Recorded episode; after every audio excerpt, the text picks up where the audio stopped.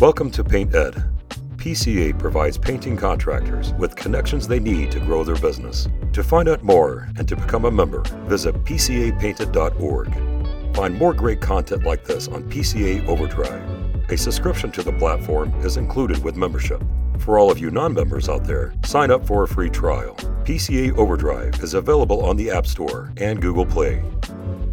This episode is brought to you by 3M, PPG, and Breakthrough Academy.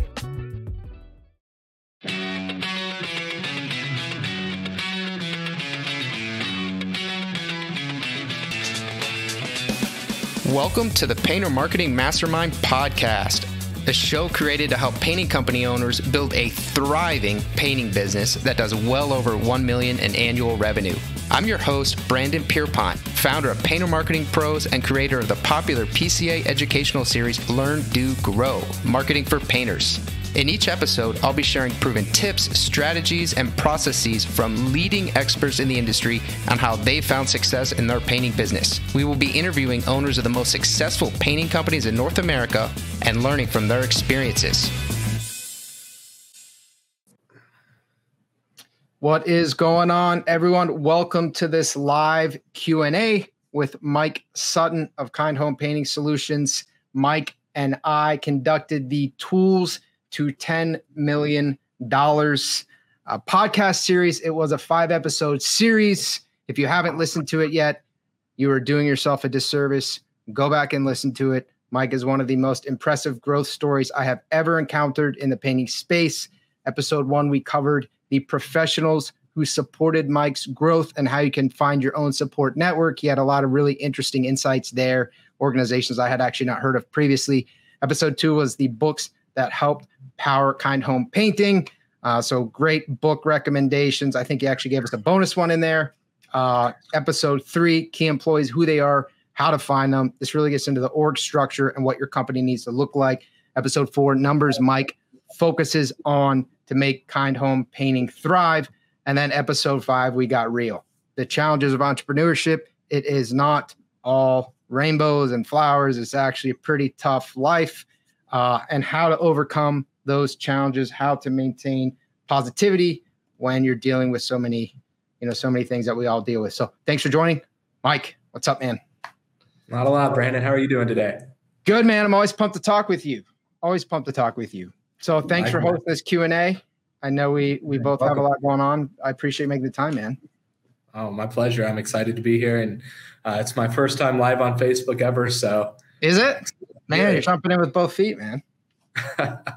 yes.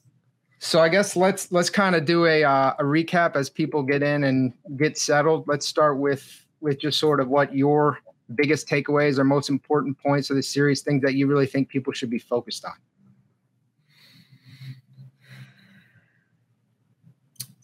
Most important takeaways from the series, I would say that everything's a little bit harder than you expect it to be uh, in business. And um, I think I've heard that theme over and over and over. Uh, but with the right harder people, than you want it to be takes longer than you think it's going to take, right? Uh, for almost all of the components that I've experienced and so many of the people who uh, I've spoken with, it's a little bit harder. Uh, it takes more work than you anticipate.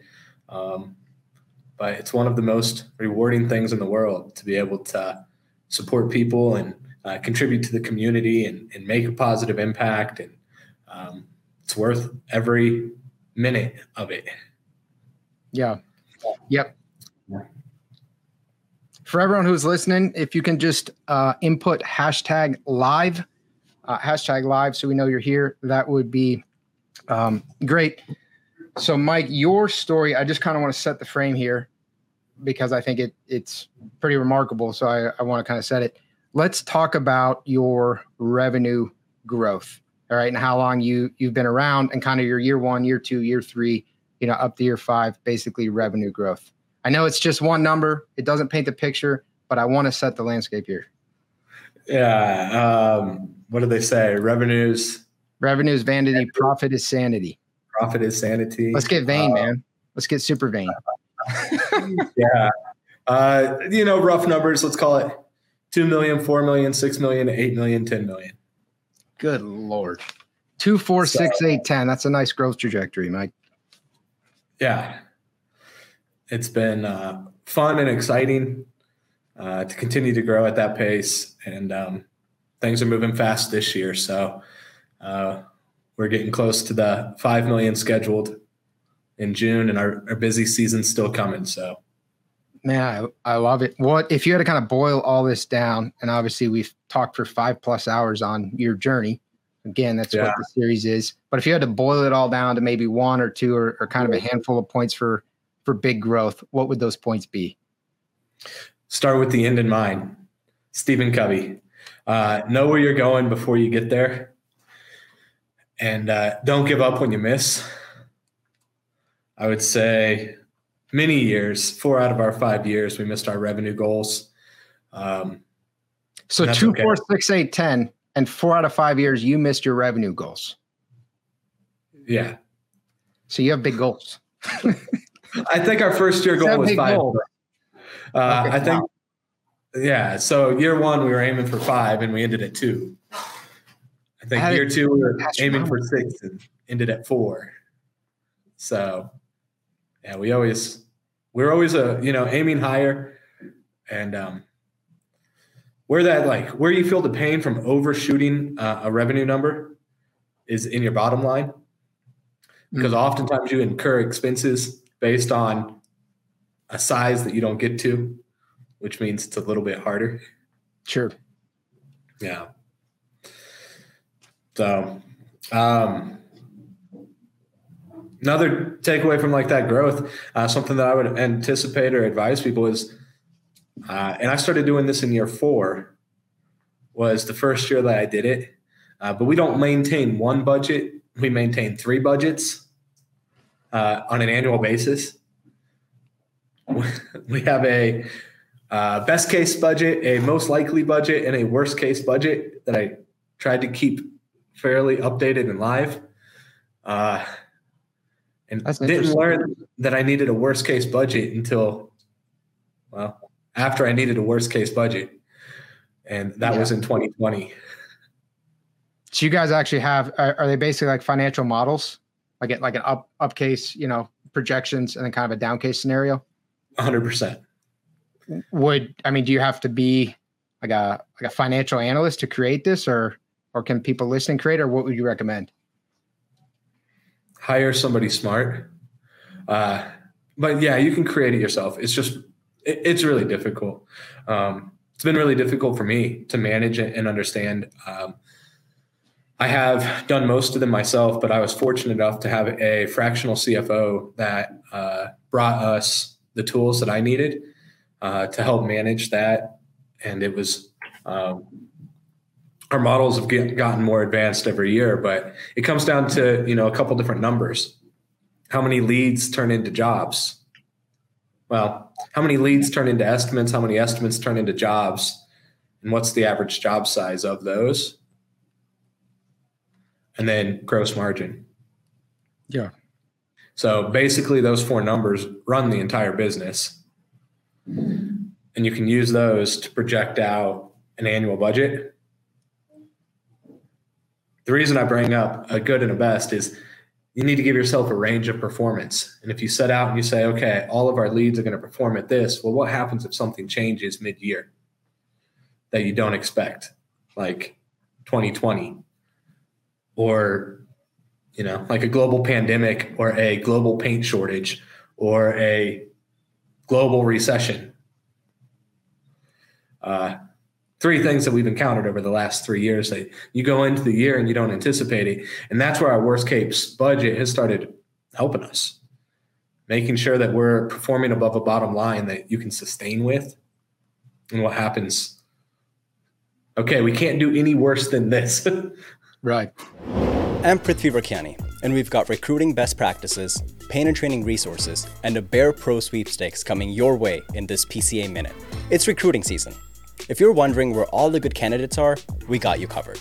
There's an entire section on PCA Overdrive dedicated to hiring, recruiting, and retention. Curated from your favorite podcasts, expo sessions, and virtual events, you'll learn to hire and keep rockstars in your company. Just look for the hiring, recruiting, and retention lane on PCA Overdrive. Get your crew field ready faster with PCA's painter training. PCA Overdrive provides free access to painter training videos in English and Spanish. Our training portal offers a more in depth learning experience through a guided pathway. Each module has an assessment, and certificates are awarded at the completion of each level. To learn more, go to pcapainted.org/training. Finally, enter for a chance to win the Behr Pro Painter Sweepstakes. Price includes $5,000 worth of Behr, Kilz, Graco, and 3M products. Visit pca.so slash Behr Pro Sweepstakes to enter now. Yeah, knowing your numbers, I know you're super big on knowing your numbers and you were really dialed in. And at your size, right? Your revenue, there were things that you were talking about with sundries and, and stuff that people would have thought was somewhat irrelevant given the small percentage that it was. Uh, but then when you actually did the math, you know, depending on your scale, that stuff adds up to real money. Um, these little inefficiencies, which almost every company has. But one thing I want to dive into pretty quickly is key employees. So as you're looking to grow your business, you know, we have a lot of people here who who are proactive learners. You know, they're coming on a Friday afternoon, uh, heading into the weekend to learn how they can see growth, maybe somewhat similar to yours.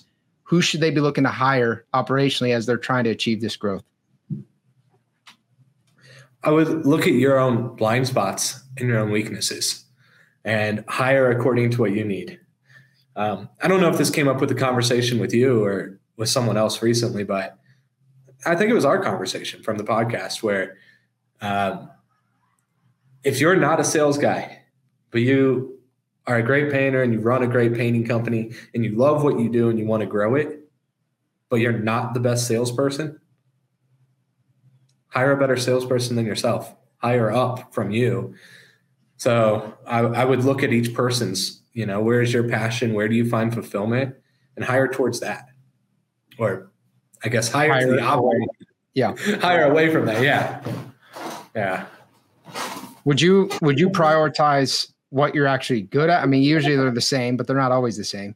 Would you prioritize you do what you're good at or you do what you want to do if you had to choose between those two? Hmm. I think that again, end in mind. If it's something you want to do for a long time, do what you love. If you want it to grow, do what you're good at. Yeah. All right. And, so you go ahead, Mike. Oh, I'm listening to a, a book right now. It's called No BS. Uh, let me give you the exact title. Uh, no BS Small Business Book. No BS Small Business Book. Yeah, and it has just been a joy. Sometimes you, uh, sometimes you, you, sometimes you turn on those books, and every sentence seems like it resonates with you. It's short. Uh, it's only a three or four hour book, so a couple drives to a job site, and you'd have it checked off. But it, uh, the first half of it, which is about where I'm through, is really talking about identifying what's your own reason for being in business why are you doing what you're doing? And defining that has helped me uh, reach certain points.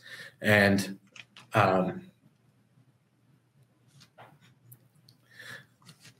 sorry, uh, somebody just came to the door. Um, so it's like, uh, know what you're doing. And if your goal is to run a lifestyle business and you want to have free time, build a business that allows you to run a free time. And if you're trying to build a business that takes all your time, it's not going to work. Yeah. All right, Mike. We're going to get down to brass tacks here. So, awesome. Painter Marketing Pros, uh, the Painter Marketing Mastermind podcast. I believe that the reason that this podcast is so popular, the reason that it's so well received and seems to have helped a lot of people is because I really, really try to uh, narrow down to where the rubber meets the road. And I got to that from listening to a lot of podcasts, reading a lot of books throughout my life, and finding that at times I would get frustrated because I wouldn't feel that I necessarily knew how to take what I just learned, what I just listened to or read, and how to actually apply it to my life. Right. So I'd be I'd be kind of hearing these things and like, okay, I, maybe I'm inspired, but I wouldn't always see uh, direct benefit through my actions or, or through really what was happening in my life. So I now want to to push you a little bit here to get ultra specific. Because if I were listening to this and I was saying, okay, start with the end in mind. Well, my end in mind, right, for a lot of painting company owners is I want to have financial freedom.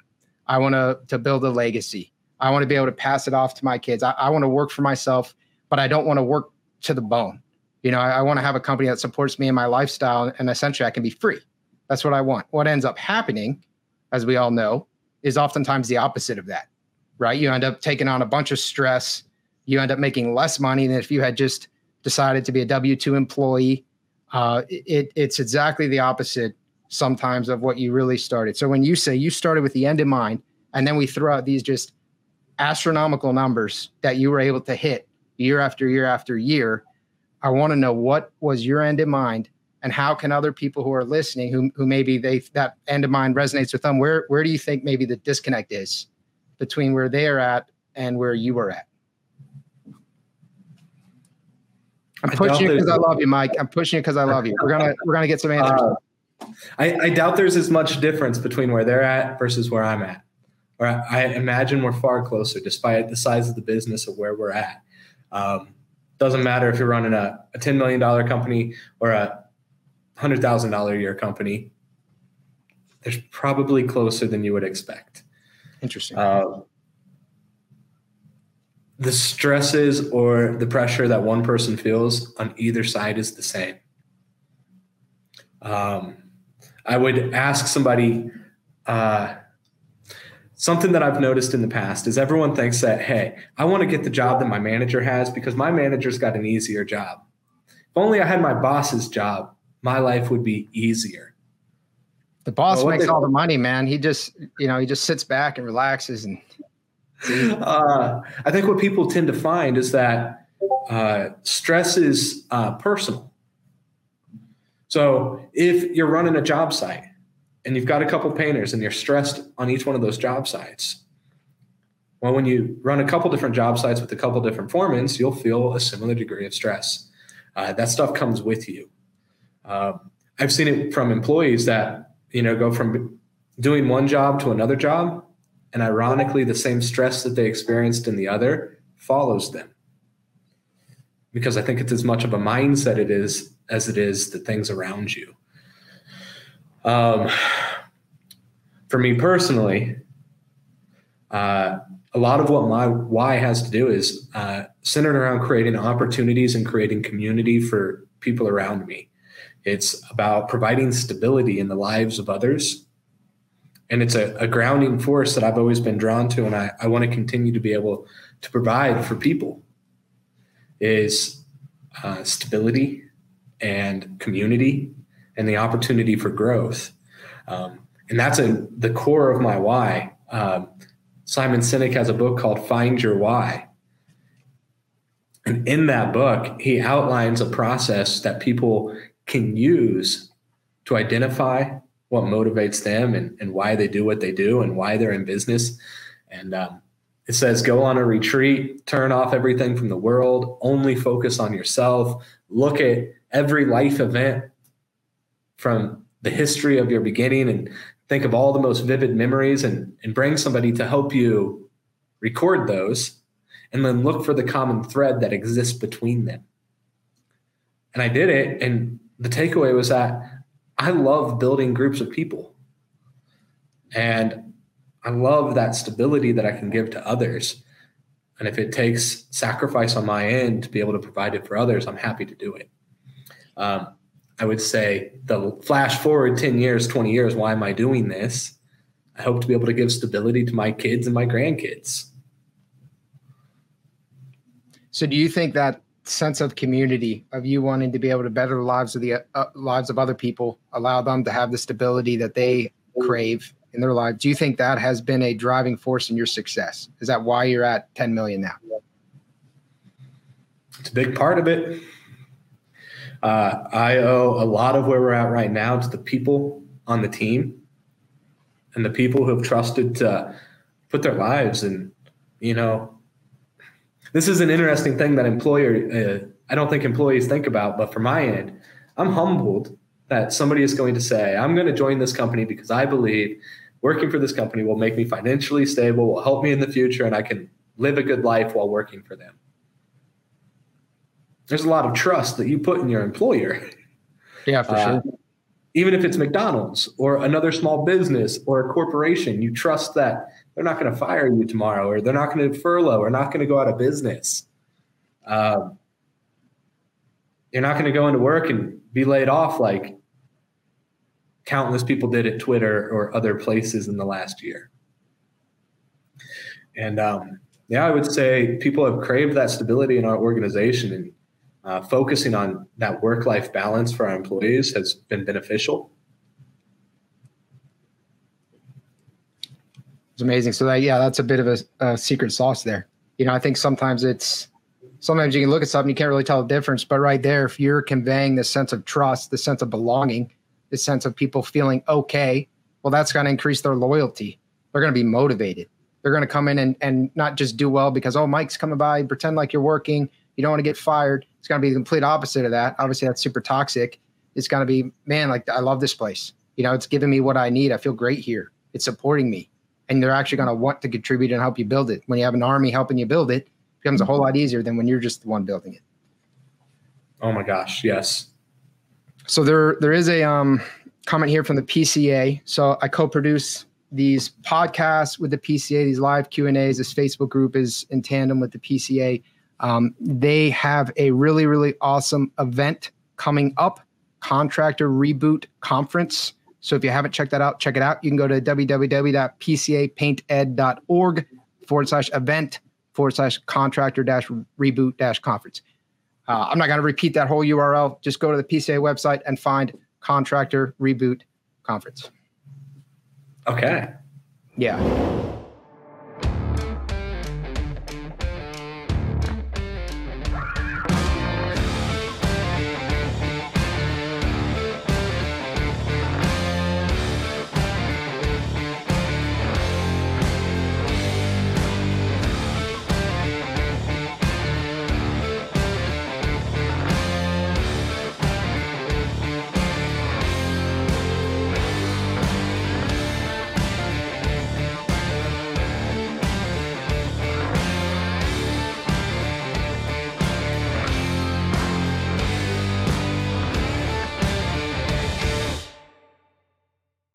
We uh, we do have a question here.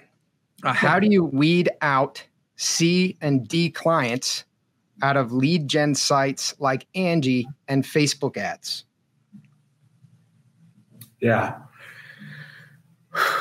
Um, how do you weed out C and D clients? Man, uh, we talk about AB clients and CD clients on a fairly frequent basis. Uh, we probably don't have the best checklist for it. And um, there's times in uh, people's businesses where you can be more selective with the clients, uh, and there's times where you need more. You have um, money, we'll do it. there, there's probably a moment where people feel that way, and yeah. I would be lying if I said we wouldn't take every job at certain times. Um, however, things that can go into it. Uh, clients that uh, don't respect a system or a process and they want something to be done a different way than what you typically do it. That's a tends to be a CD client. Clients who ask for a discount and then ask for another discount and then ask for another discount. It's a day that ends in day. Can I get another 5% off? Uh, I would call them chiselers. uh, they chisel at the price and they try to find every opportunity to cut it down those clients tend to make larger issues on the back end. Um, so it's identifying a handful of red flags that come up throughout the process. Um, many of them you don't see until you're in front of, but at the same time, you can start to catch some of those on the front end. Uh, when qualifying appointments, we've found asking about budget is really helpful. And when somebody calls and asks for an estimate, we're happy to provide them an estimate one thing we do tend to ask is do you have a budget in mind for the project so that I can make a note for your estimator?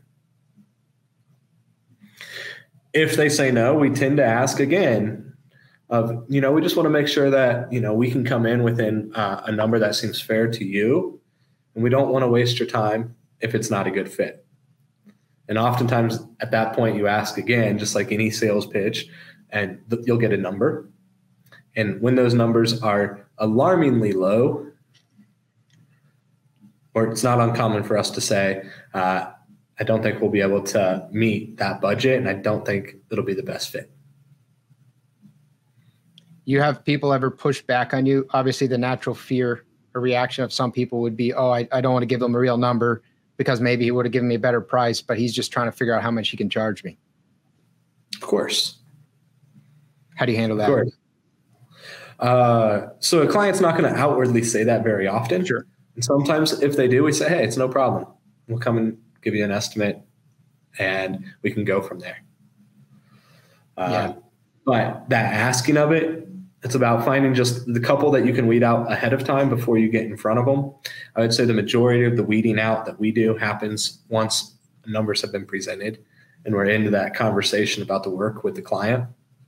Um, I had somebody recently share some things that their company uses, and like if if they wanted to go, if they change the timeline more than one time, the client reschedules. They say, ah, we're not a good fit they ask for discounts, not a good fit. If they want you to use a different product other than what you use, they say not a good fit. Um, on our end, where we run into most the most trouble is clients asking us to do things that we don't do, like we don't do three part log cabin staining.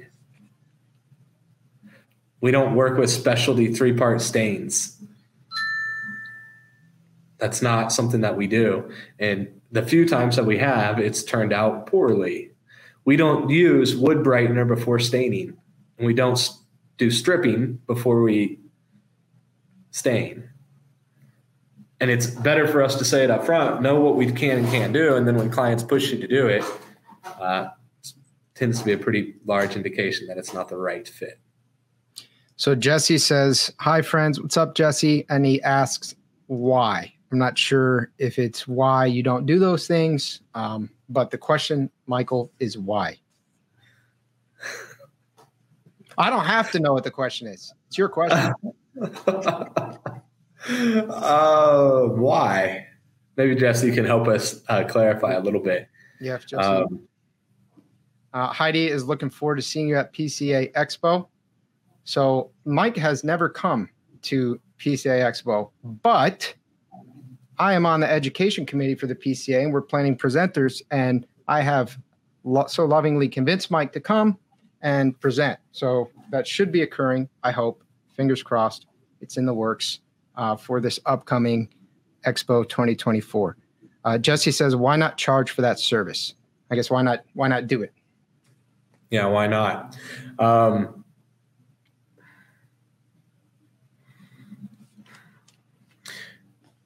often okay so if you're going to le- learn a specialty product or a new service that you currently don't work with how much time and energy does it take to learn the service how many times do you have to practice it what how many times do you have to get it wrong to get it right is the client willing to pay for our learning curve on a specialty stain um, not to mention we do quite a bit of work um, if it were myself on my own and I were painting all of the projects, I might be more inclined to take on something and learn it and, and learn a new skill. But when I'm running a company and I'm giving that project to a, a different painter, and I work with lots of painters, uh, I'm making a choice for that person that that person is going to learn a skill or a new service, and I'm making the decision that they're going to learn it on this client's house and I found that that doesn't tend to work well. Um, I'll share an experience from this week.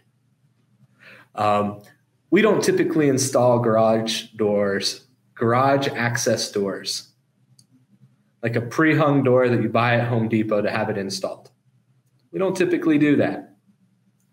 We do have a program called Painter for a Day, and we send out one of our W 2 employees to do a job. Well, I had a client who wanted us to install a door and paint it and do it within our Painter for a Day program. She said she got a quote from Home Depot to install the door for $1,200. And she asked if we could do it for less.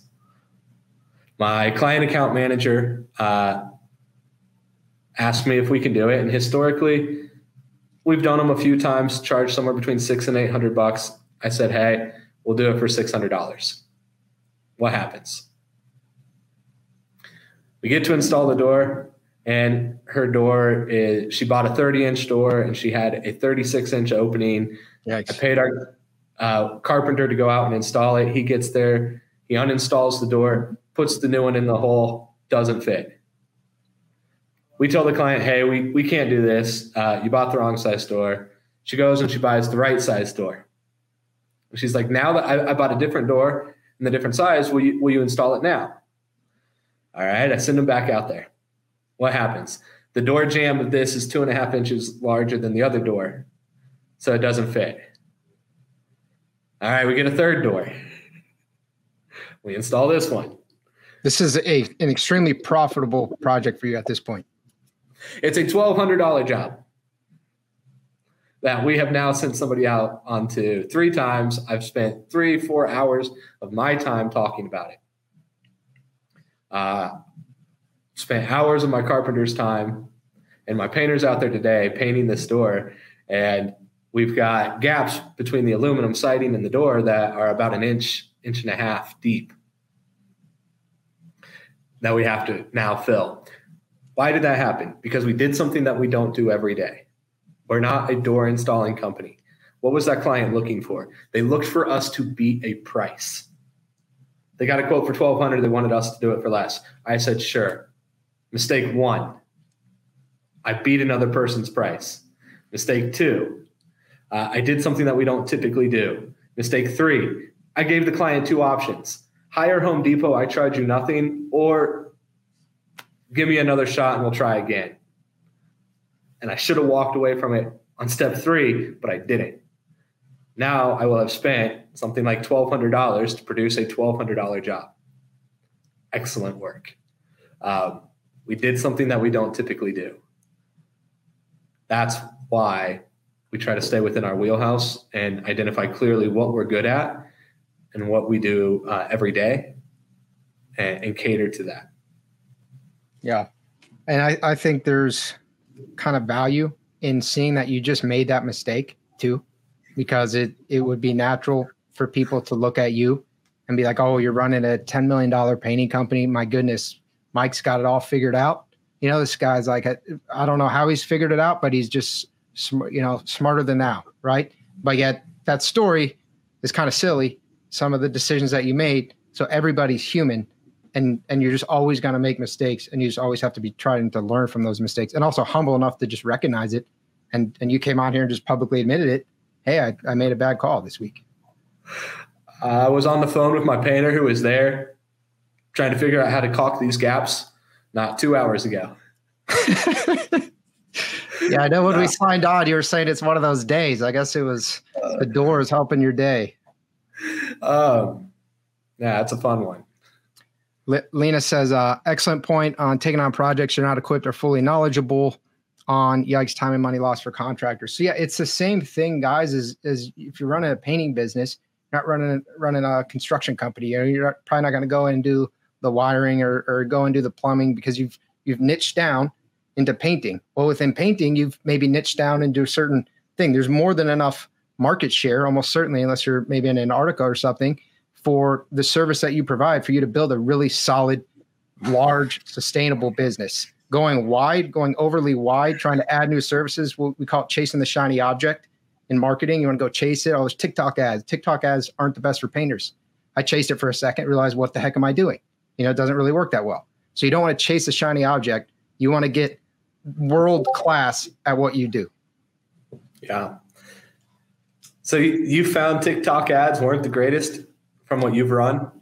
Yeah, they the target avatar, you know, tends to be just a little bit younger on those ads who you end up attracting, and the wealth uh, doesn't really reside with those people. So you want to go where the money is mm-hmm. and the mm-hmm. money's not always there. So that's what we found. It can work fine. Uh, it's just not not the most profitable.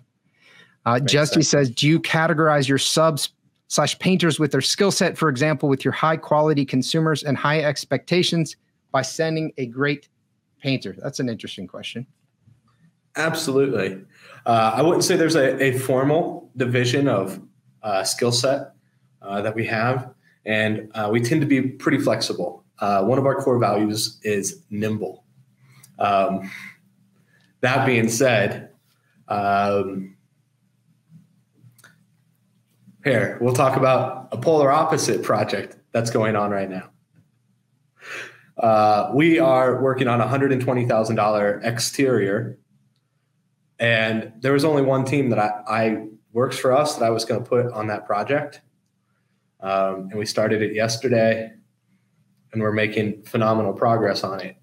Uh, on that job, there are a ton of windows frames that we're painting and when I say a ton, there's well over 2,000 windows. Wow. Uh, that need to be masked and taped and, and, papered. There's one very specific person for that.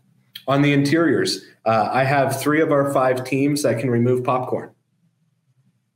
Well, I'm not going to send out somebody who's never done a popcorn job to do a full home popcorn re- removal, skim coat, texture. Uh, we have certain interior teams that don't remove wallpaper well. Not sure why, but they do struggle with it a little bit. So it's making sure that you do understand your subs, you know where their skill sets are, and you are catering your clients to them. And we do that when we're doing our scheduling and we're putting together uh, our weekly schedules, making sure that we've got the right people on the right jobs and reviewing the notes before we assign them. So, yes, so someone uh, put in a quote that I think is really, really cool. I fear not the man who has practiced 10,000 kicks once, but I fear the man who has practiced one kick 10,000 times. So that's pretty cool about specialization. Yeah. yeah. Kick's going to be nasty, man, when it comes. Uh, so I picture Kung Fu Panda. Yeah, yeah exactly. yeah. Man, that's a great movie.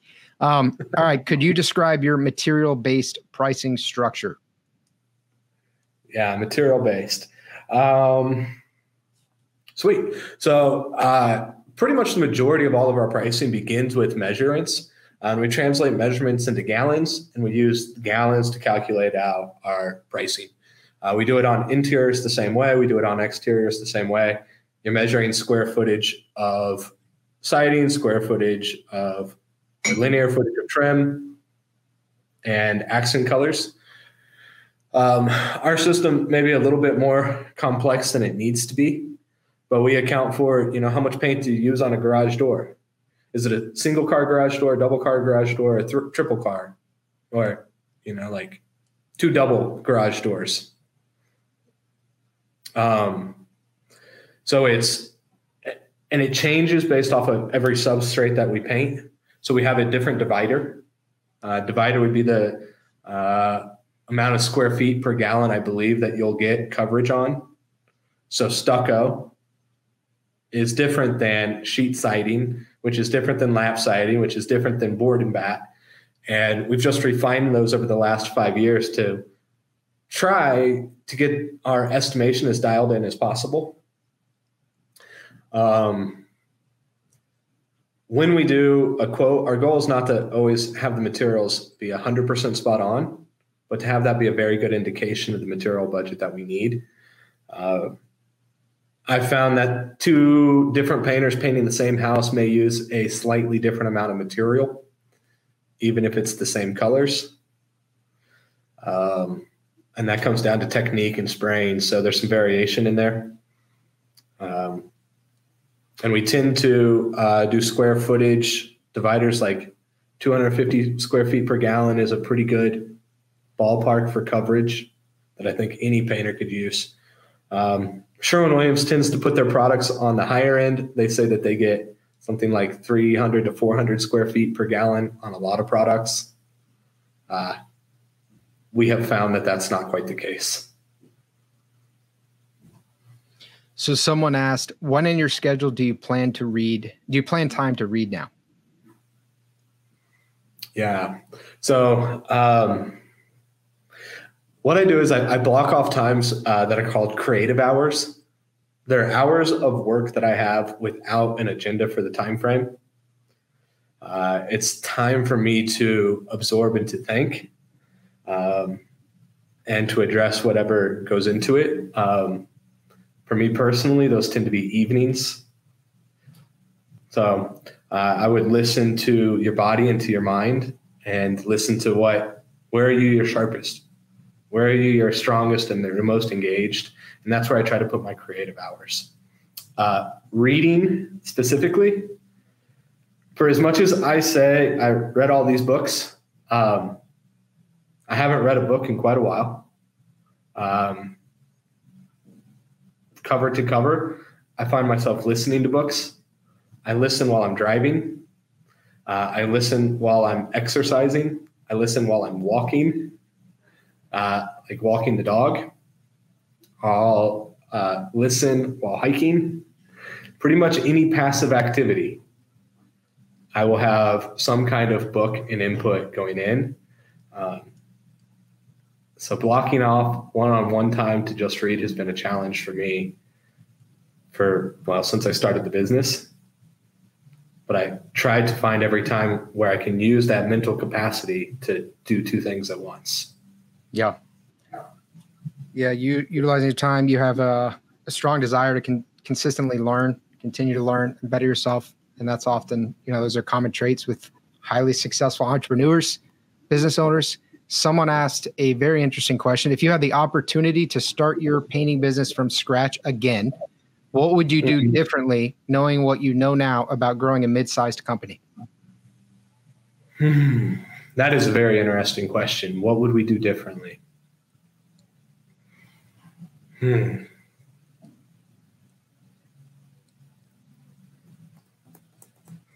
Yeah, man. Um, everything in me wants to say, very little. But at the same time,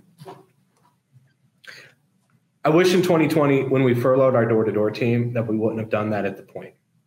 Um, I wish going back, I would have thought a little bit more about our systems uh, on the technology side, a little bit more up front, and I would have invested into more of those systems being where they are today. Um, so we have quite a few automations that we've built within the business. Uh, you know, I think uh, for anyone listening, Tanner has already like done a lot of those on DripJobs. Uh, he made it easy for you. So I would have found a system uh, up front that would streamline the process that I have invested in building myself. So potentially started with DripJobs. Don't know the size of the business. Uh, it's not necessarily a great fit for us uh, right now, but yeah, yeah, focused on that technology platform though, more so yeah. than we did. Hey there, I bet business is probably picking up for you right now and things are feeling good. And using the right tools like Estimate Rocket can help keep it that way. Estimate Rocket offers professional estimates and proposals with digital signature, single source work orders for the entire team, lead to paid job management, full scheduling tools with mapping and time tracking, automated email campaigns, invoicing that exports to any accounting system, and deep data analysis reports. Go to estimaterocket.com for a free 30 day trial to see if Estimate Rocket is a fit for you. It's a great point. You know, when you're starting out as a business owner, when you're starting a company, you're, you're a hustler. Essentially, in the beginning, you're jack of all trades. You, you kind of put on different hats and do everything you need to do. And the quicker you can leverage, because the automation, the technology, the, the stuff is here to change your life. But the the drawback um, is a lot of people just aren't that familiar with it. You know, they don't fully understand it. It's just kind of black box. It's it's this mystery, and that's that's honestly a blessing of these the podcasts and all the all the free learning that people get now uh, is huge. It, it's if you're doing something that seems super super labor intensive, except mm-hmm. maybe for painting, you know, all the, all the attempts at automating that yet haven't seemed to fully pan out. I still think Amazon drones are going to be coming in here, and, and this is like kind of off into the future. But except for that, if you're finding it super labor intensive, you're probably not doing it the best way that you could be doing it right now. Yeah. We uh it was a common thing in uh, our first two seasons to find a workaround when something wasn't going the way that it was supposed to. Um, when I say find a workaround, uh, my wife was incredible at it. Well, this isn't working, so this doesn't work, so I do it this way. And those things started to like show up years down the road. And that's how you want to scale all these little band aids and, and hacks. That's how you scale uh, business. And then you learn how people were doing them. And you're like, wait, why? Uh, will fix that. And you take the 15, 20 minutes, take the hours, take the time to fix it up front when you identify a problem and get it right from the beginning um, versus living with a, uh, a circumstance. And uh, one of the things I've been teaching my team now, uh, we had um, goal sheets for every salesperson and goal sheets for every person in the company. And every January, I would remake them. And I would start over and I'd build them a little bit better than I built them the year before. Well, we don't do that anymore because I said build it scalable and build it repeatable. I want it right the first time where I built it wrong year after year after year. So I build it right the first time. Build for scale. So Heidi, Heidi's had a nice comment here for you. Mike said, "Want to say that I appreciate your vulnerability and transparency throughout the series. Also, the mindset of being thankful for your trials and never giving up. Always seeing a problem and finding a solution." Heidi's very appreciative you, of your mindset. You're very kind, Heidi, uh, and thank you for listening to it. I hope there is value uh, in the podcast and the series for for people. Um, I've heard some feedback of uh, people getting benefit, and that's all I, I hope to do. So, oh man. Uh, someone asked, "What motivated you to start giving for the Kind Homes Initiative?" Um, I don't know. It was a commitment from day one that we would give 10% of our profits uh, back to the community. Uh, you know, maybe it had to do with a degree of how I was raised, or um, my grandfather was, was, a pastor and he would tithe. Uh, our money doesn't go to a church. Um, but there's something in my core that I believe that if uh, you put somebody else's well being in your intention, that the universe rewards it and uh, gives back. I tend to believe that the more you give, the more you get. So selfishly, I believe uh, make sure that you're consistently handing or supporting other people. Um, so it's just a commitment from day one, and uh, now we're kind of wrestling with a, a new challenge around that. And um, I just finished listening to the book by uh, the gentleman who founded and built uh, Patagonia. And uh, he has an absolutely incredible story. The book is called uh, Let My People Surf. And it was in 1996, Patagonia uh, made a commitment. And previously, they had a commitment to give 10% of their profits back to supporting and sustaining uh, natural spaces around the world. Well, what he found was that what happens when you don't make money? You don't there's have no 10%, There's no 10% to give. And that there's many businesses uh, that are great businesses, places like Starbucks that have made a commitment to give 10% of their profits away, but through f- tricky financial uh, systems, limit their profits so that they don't end up actually making an impact. And uh, Patagonia in 1996 switched from giving 10% of their profits away to giving 1% of their top line revenue away. And um, we're square in the middle of that debate internally within our organization if that's the direction we're going to go. Um, that way, if you have a bad year, your impact doesn't go away. So, and that's cool. A real business, a real business, uh, pretty big business decision for you, real time. And it's a tough one uh, to make, and the risk is high.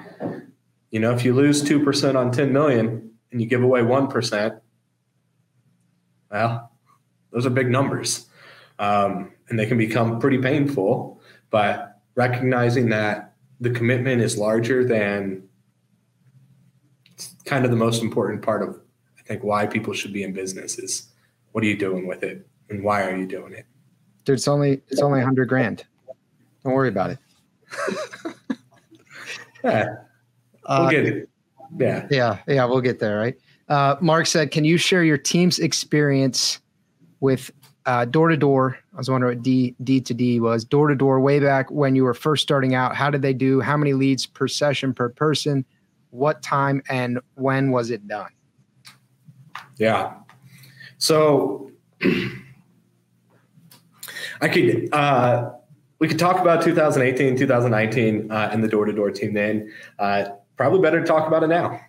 Um, so currently, we do have uh, full time door knockers on staff. They're actually on salary, uh, and uh, we give them flexible hours. Uh, we encourage people to be out between uh, basically like 1 p.m. and 8 p.m. Uh, but we give people flexibility. So if they want to knock in the morning, they can. Uh, we do strongly encourage people to go out on Saturday because people tend to be home. Uh, we are currently have a minimum requirement of 10 estimates a week per knocker. Uh, we have incentives that go up to 25 estimates a week per door knocker. And uh, we have people pretty consistently coming in between 18 and 25 uh, estimates run per week on the high end of a, a top performer. On the low end, 8 to 12, depending upon the quality of the conversation and the drive with it. And our guys tend to touch 100 to 125 doors a day, sometimes a little bit more. How do you compensate them? Uh, they're on salary. And So then we have It's salary, and then the the commission is essentially. Is it a major component of what they're hoping to make?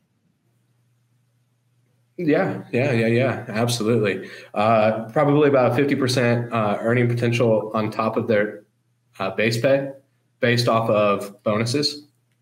So, and those are uh, paid strictly off appointments run.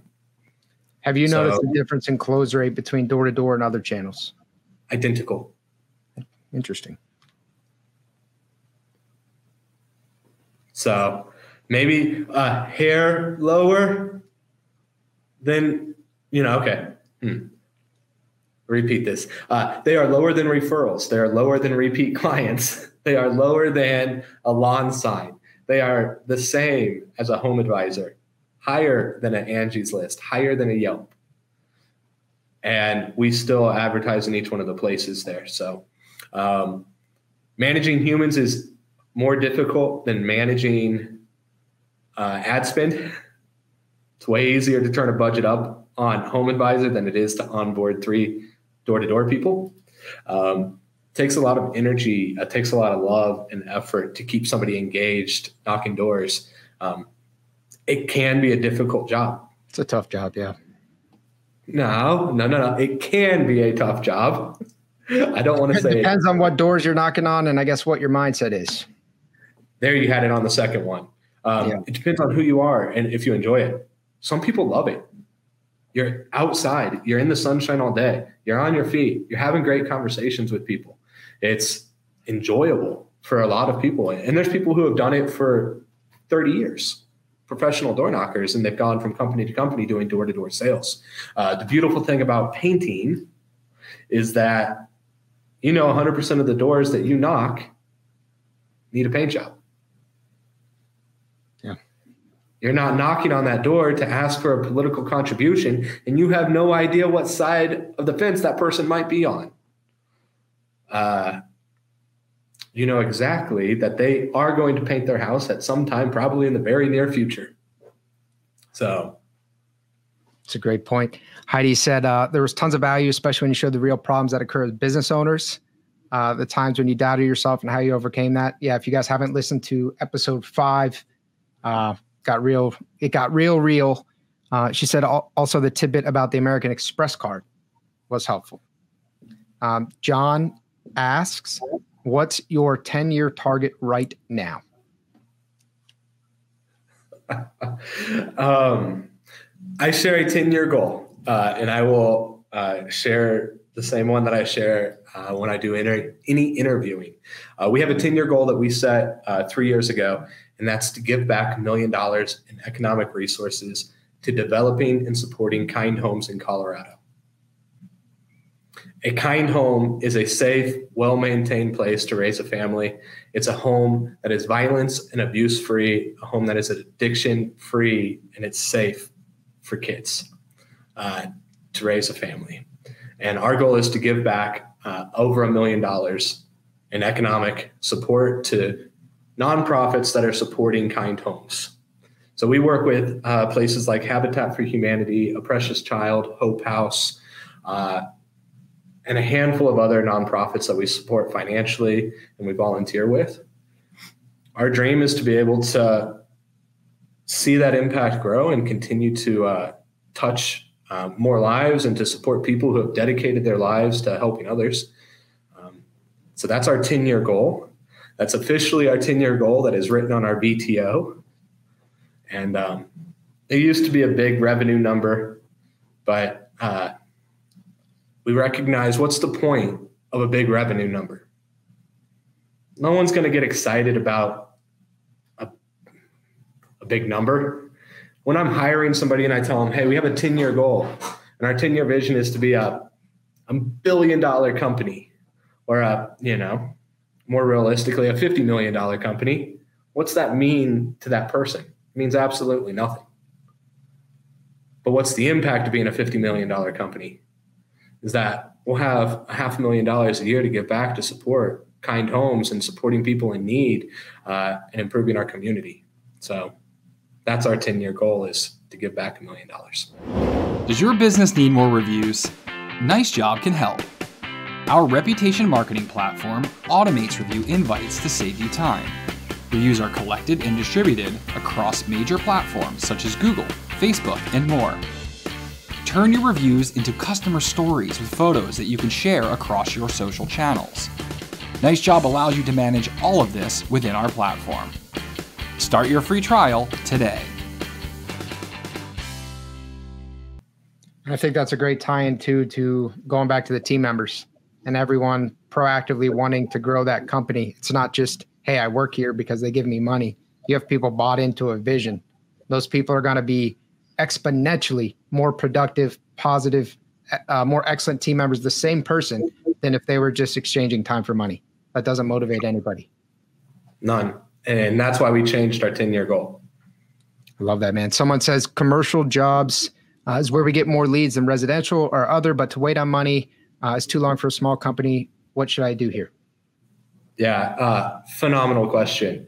Um, I will share my own personal experience we don't do commercial unless it's a cash on you know payment upon completion uh, immediate we don't do it um, and we won't do a commercial job unless it looks like a house our, our, guys have a very specific skill set i mean we've built our systems around uh, customer service we've built it around high-end products we've built it around uh, the client experience and general contractors, they don't value it the same way. Oftentimes, business owners don't value it the same way. Uh, this week, we had to walk away from a very large multi unit uh, steel structure. Easy, easy building to paint. It just doesn't fit within what we've decided to be our niche.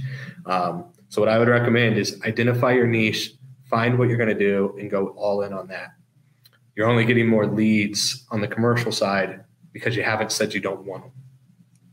Interesting. Yeah, the uh, sometimes the the list of no, the things you're going to say no to is actually more important than the list of yes. Like the things you're 100%. doing. That focus. And that uh, comes directly from traction. Identify your niche, identify what you do well, and do that. John has a follow up comment slash question here. I really appreciate you both. Thanks for answering all my questions. Fire, you're you're it's uh super pumped to have you here, John. Final question: What are some boundaries you keep in place? This is a good question. I want to hear you answer to this question, Mike, especially with what you have coming up. This is going to be more difficult for you. What are some boundaries you keep in place for your time and your business and your family? I have no boundaries at the current moment. Currently, you're going to learn some. Currently, I have no boundaries. Uh, you know, just normal day. Monday, I left the office about oh eight o'clock, eight p.m. I got home, hung out with uh, Whitney, my wife, for an hour or two hours, and sat back down. And I turned the computer off at five twenty a.m. I was in the office at eight. Yikes! Uh, That's ugly. there are no boundaries that I have personally set at this current moment. Um, I have been fully invested in making this thing happen, and I would do it at whatever cost it took. Um, so my goal has been to get things to a very specific point to where I could turn my focus to a family, and uh, hopefully we're going to start setting some boundaries in October. And right now it's kind of all hands on deck. Um, Preparing for the hellstorm. That is new fatherhood. What was that, Brandon? Pre- preparing for the hellstorm. That is new fatherhood. Sleep, sleep is gone. Yeah, yeah. Um, I struggle. I struggle with the concepts of boundaries and entrepreneurship, uh, especially if you're serious about growing a business, because some of those things you just can't put off. Some of them they just can't wait and they have to get done. And I would love to put it into effect that hey, at 6 p.m. I'm done and I don't turn it back on. Now, if there's a family and there's a balance that need that that needs to be in place, and let's say you do have a wife and kids and a family that needs love and support, and they need you from five to nine. I would make it so that I was present every day from five to nine. But after nine, I might have to turn it back on and do the work that I didn't get to. Um, people talk about work life balance. About seven years ago, somebody introduced a term work life integration. How does this thing become a part of you? And how can you do it uh, and maintain the people that need you? Um, so I'd say it's varies uh, person to person and place to place. Um, but if you're not prepared to do more than you think, uh, don't start a business. Not not for the faint of heart. All right, so we're wrapping this up. Um, are they implementing a home energy rating system for your building? If so, what are you doing to adjust the building costs? I have no idea what that means. Uh, I'm going to say no. We are not, Mike. I didn't know. I just read. we are not implementing a home energy rating service system. rating currently. Okay. So don't paint your house black. Yeah, yeah, that would be a bad idea.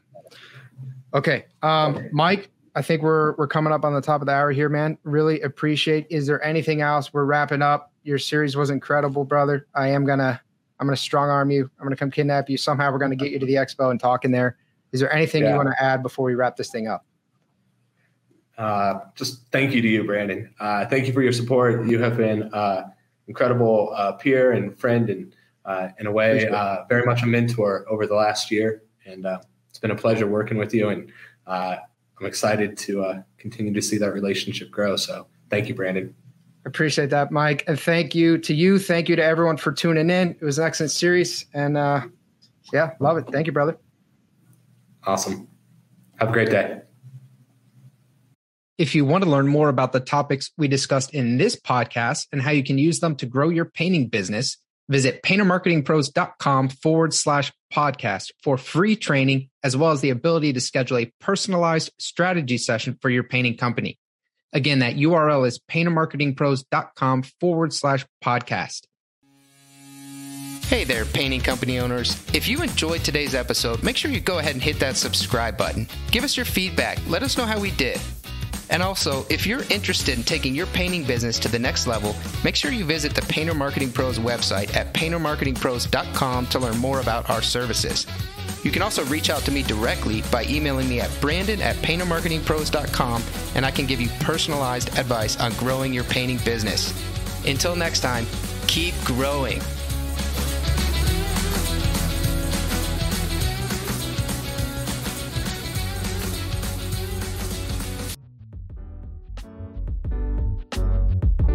Painted podcasts are produced by the Painting Contractors Association and are made possible by members and industry partners. To find out more about upcoming education opportunities or for more information about joining PCA, visit pcapainted.org.